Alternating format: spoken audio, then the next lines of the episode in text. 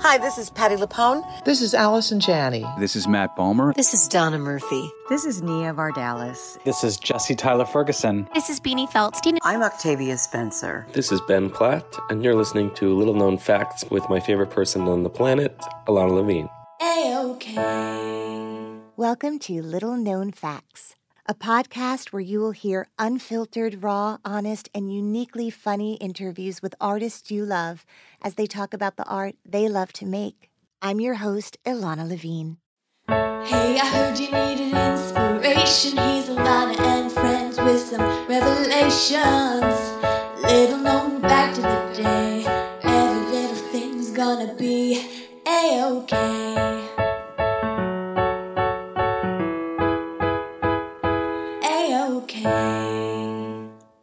Fact many years ago, after a really terrible audition where I just felt like I had really tanked, I walked over to an office in Times Square that was near the casting director's office. And I went in and I was really dejected, but I went to visit someone and he was incredibly busy. He had clients waiting for him, he had phones ringing off the hook. But he saw my face and he said, Do you want to go for a walk? And I said, Yeah. And so he told his assistant to please cancel his appointments and hold all calls. He had a really important errand that had just come up. And as we walked, I told him what had happened and how embarrassed I felt by my audition. And he walked me from his office on 40th and Broadway to a huge multiplex movie theater in Times Square on 42nd Street between 9th and 10th Avenues. And he went to the box office and bought two tickets. And he and I walked into a theater where this movie was playing. And about 10 minutes in, I appeared in the film. And he looked at me and he said, That's you. And the movie did okay. I had a small part, but I was in it and we watched the film and we left and he was like how many people are in a movie playing in movie theaters all over the country today? He said you did that. Don't forget that and you'll do it again. And whatever happened today is done but don't dismiss all the work you've done in the past all the hard work you continue to do. Keep focusing on what it is you want and let's make today a hiccup rather than the end of a journey. And this isn't one of those stories where then I get home and I find out that the audition I thought had gone terribly actually hadn't, and I did get the job. That's not what happened. I did, in fact, not get that job, but I did get other jobs and I persevered.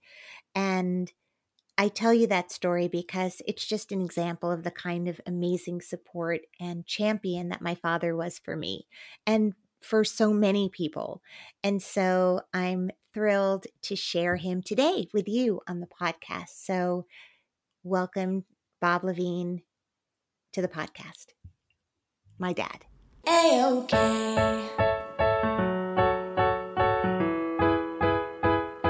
A-OK. Hey everyone, I am here today with a very special guest. His name is Sir Robert B. Levine. He is married to Dame Helen, who was earlier a guest on this podcast. Uh, welcome, Bob, aka my dad, to Little Known Facts. Well, thank you very much for the invitation. I'm pleased to be welcome. so, I want to ask you when I say theater, tell me what comes to mind. Actress Ilana Levine. That's it? Well, entertainment, a good evening, a pleasant evening, and uh, either comedy or sadness, whatever the theme of the theater program is, the show. Uh, that's what comes to my mind. So, when do you think you saw your first professional, when you think back to your childhood, when do you think you went to a theater to see live performance? And to me, the live performance was at Radio City Music Hall and the Christmas special that probably is my earliest memories of live theater. So a little Jewish boy from Brooklyn went to the Christmas show. Yep, and they even had a Hanukkah song in the Christmas show, though. They threw one in. They threw one in. so would you go your whole family? Well, it depends on the age I was, but at the time it was really my sister and me and my mother. And later on, it would be my younger brother and me. And were the Rockettes a part of that experience? Definitely. Definitely. Yes. Um, you're going to hear my mom crinkling a paper bag in the background because this is very behind the scenes in my childhood home, you guys. So, what about doing plays when you were in school? Did you ever perform in things? Oh, that's hard. Actually, on the stage in the in the school, no. Okay. I was in the chorus, but I and I also played in the band, but but not in a stage play. So you had talent. Well, I don't know about that. You had interest. I had interest, yes. And once you were older and could make decisions for yourself about things to do for fun, growing up in Brooklyn, having some proximity to Manhattan, uh, did you go see live music or jazz or, or dance or theater or not so much? Theater, yes, not live music or jazz or dance. Okay. And do you remember early shows that you saw on Broadway? Mm, not off the top of my head. No. If I say, if I say Fiddler on the Roof, do you think you saw that? I know I saw it, but I wasn't that young when I saw it. Right. So, I so this is okay. So things that you saw as an adult I mean, as a kid, it was the big thing was the Christmas show at Radio City Music Hall right. and the lights at Rockefeller, the Christmas tree lighting at Rockefeller Center was a big thing. Right. Uh, those were my main, and then going to Macy's and, as a little kid, even seeing Santa Claus. hmm I remember that in Macy's. I mean, the thing about you, Dad, that I always loved is that when we would have friends or relatives visiting from out of town, you were the best tour guide.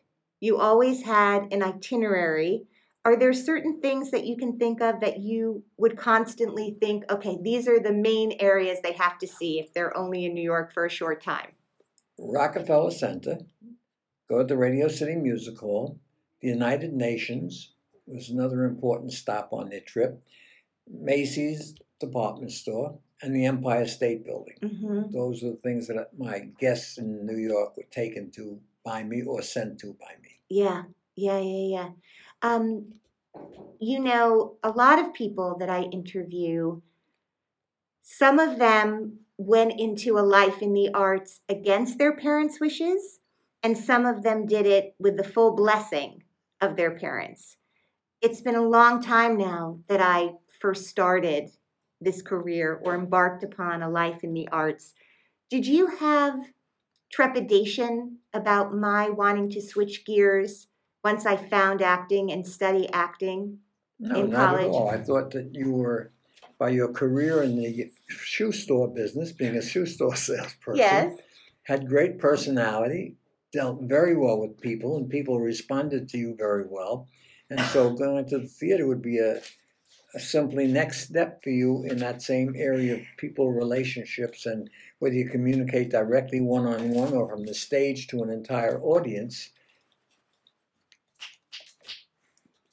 Sorry, now Helen is putting rubber bands around a stack of credit cards, just so you guys should know what's going on in the studio today. So, you think that a lot of people spend a lot of time going to conservatories to study acting, but your feeling is just being a really You successful but you were shoe salesperson. Well, that was one thing. You were just a natural people person. Mhm. You communicated well with others. People respond well to you, and therefore it's not such a big step for you to go to that to be on the stage and communicate a little from a distance rather than right up one on one. Well, I always felt really lucky that not only did you support me, but that you and mom, anytime I was in something, uh, listeners should know my parents live very close to New York City. Not in New York City, but it's very accessible. My parents worked in New York City. We we are living we were living in New Jersey, um, but it was super easy for them to get to the city to see me and things. uh, Is is my point? Well, more more than that, my office was on 40th Street and Broadway, and it was just a few blocks walk to when Ilana was in a show on, on a Broadway show. I would come there every night after work, and usually during intermission, I the the usher would know who I was, and he would say, "Come on in, Mr. Levine." Yeah. And I would stand in the back of the theater and watch the second half of the show and see my daughter perform, which was always a great pleasure. And also, if I had an audition, or even my friends had an audition, there aren't that many great accessible bathrooms in Times Square. And so, better than going to the Port Authority, we could stop into my father's firm and use his bathroom to change costumes or put on makeup or get out of a costume. So, it was very fortunate that you had that real estate available, not just to me, but to friends as well what were some of the highlights for you as a parent of somebody and a father in law of somebody who has a career as an actor? I had pride, I, not because you were an actor or, or that uh, Dominic is an actor, because you did it well. I mean, being proud of someone who doesn't do something well is kind of strange, but Mhm. but you were a great performer, as is Dominic, and therefore, pride is the answer. Mm. Seeing you perform. So, one of the stories that I will always remember, aside from the joy of looking out at the at the audience, which you don't see for mo- most of the show because the lights are blinding the actors' eyes, but every once in a while during the curtain call, lights on the audience would come up too, and seeing you many many nights in the back standing there beaming with pride became something that if you weren't there the cast would be like where's where's bob? He didn't show up tonight but tell the story of when we did charlie brown before we got to new york we did a couple of out of town tryouts Right. and St. Louis. st louis christmas or new year's time uh, and tell the story from your perspective of what happened Well, Helen, your mother and I flew out to St. Louis. We landed at the airport in St. Louis, and it was winter time. It was December, and it was storm. A snowstorm came up, and it was a very heavy snowstorm. We rented a car and got directions on how to drive from the airport to the theater, which was downtown. Got in the car, and this blizzard drove down the highway. There was hardly any other cars around, frankly. Found a place to park, and by the time we got to the theater, the show had already begun because we were late. And uh, when we bought our tickets or came to get our tickets, right away the ticket office knew who we were. Yeah. Said, Mr. and Mrs. Levine, we're glad you're here. Here are your tickets. Go on in. I think a producer, I had actually had a producer on high alert because I knew that your plane was delayed. And I just want to add that my parents were going to meet two of their oldest friends who, lived, in St. Louis.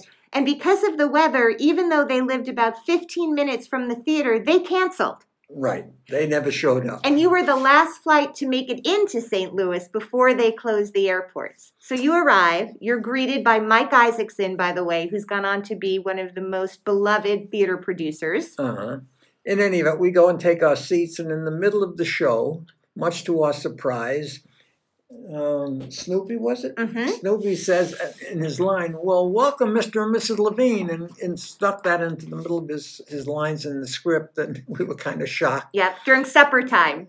to be to be greeted in that way. hmm But we were happy to know that you knew that we were there and uh, and we were safe, and that was what was important.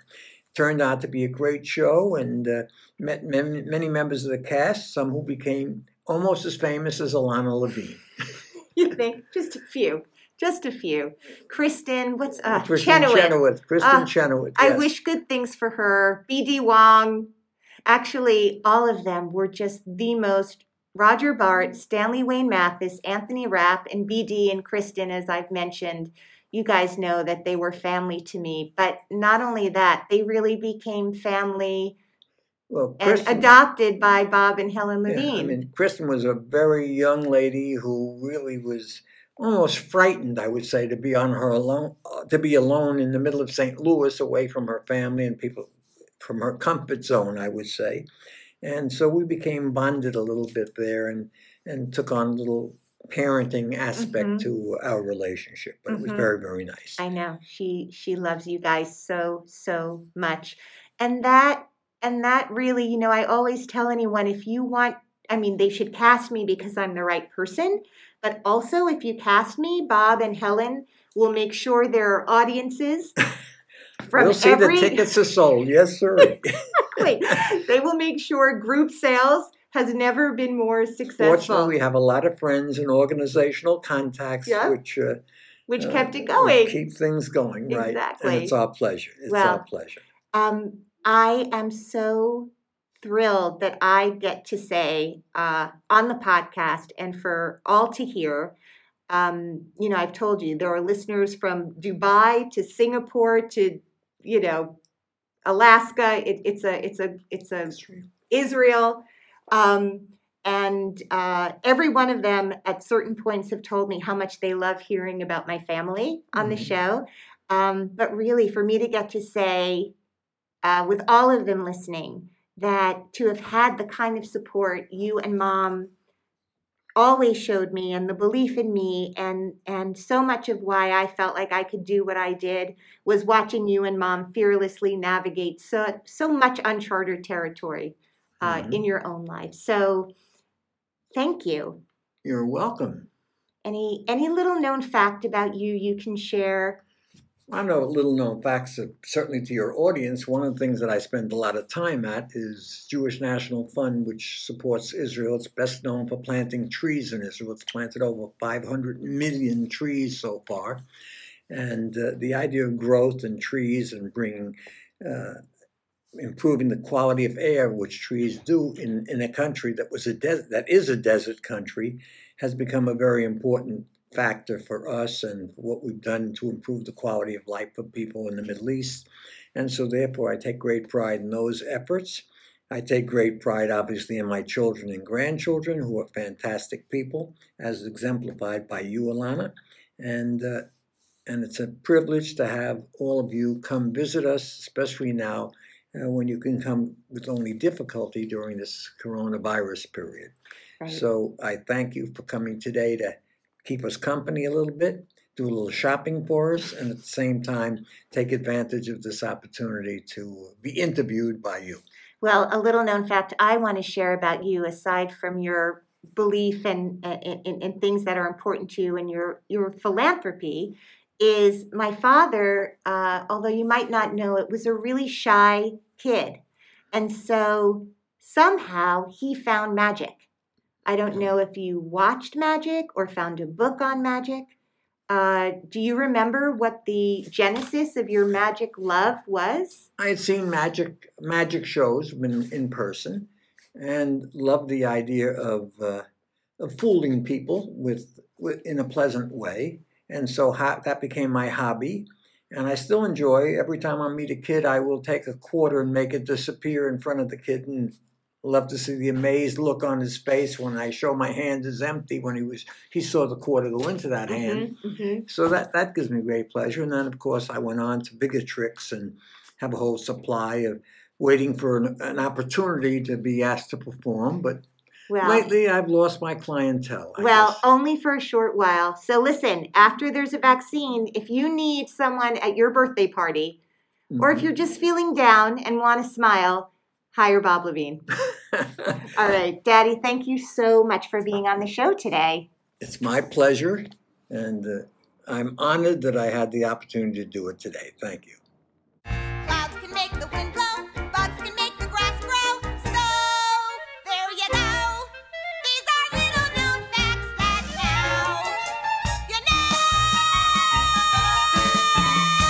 The Little Known Facts theme song was written and performed by Georgia Fumusa with backup vocals by Caleb Fumusa, and episodes are recorded in New York City and edited by Nicholas Clark.